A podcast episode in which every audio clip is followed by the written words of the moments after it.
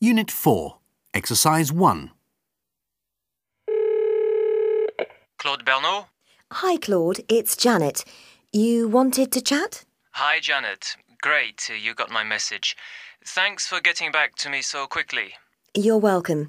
How can I help? Well, it's about your preliminary report. There are a couple of things I think we need to discuss. Yeah, sure. No problem. I have it in front of me. Hang on, I'll just find my notes. Uh, okay. The first point is on page eleven, third paragraph. What do you mean exactly? Okay, let's have a look. Um, oh, yes. Capitalization of costs in your factories. We think that these costs should be expenses in the P and L. But, uh, no, sorry, I'm afraid I disagree. They were necessary for the upgrade of our plant.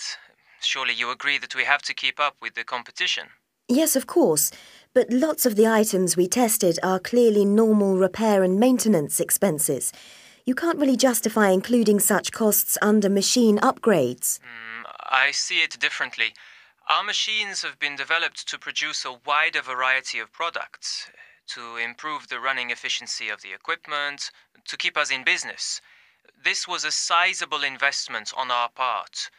The figure we're talking about shows the commitment we've made to the future. I mean, we're going to be getting benefits from these upgrades for years. Our balance sheet should show this. I'm sorry. These figures are too material for us to ignore. There are some expenses which... Companies do this all the time, and I might add, their auditors accept it. I suggest you consider this again. I'm sure you'll find it's reasonable when you think about how important these investments were to this company. All right, we'll look at these costs again.